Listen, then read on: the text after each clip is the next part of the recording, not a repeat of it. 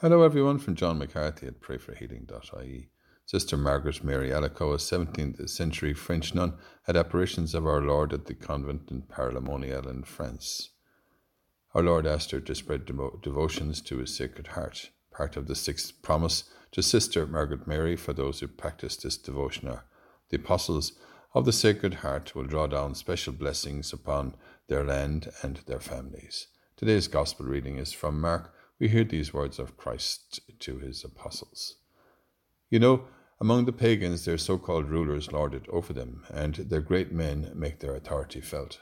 This is not to happen among you. No, anyone who wants to become great among you must be your servant, and anyone who wants to be first among you must be slave to all. For the Son of Man Himself did not come to be served, but to serve, and to give His life as a ransom for many. Lord, Your heart of love for us knows no bounds. Immerse us and our families and our country in Your heart of blessing and charity. Protect us as we emerge from the lockdown. Sacred Heart of Jesus, we place all our trust in You. Let us say together and pray for one another. Hail Mary, full of grace, the Lord is with Thee.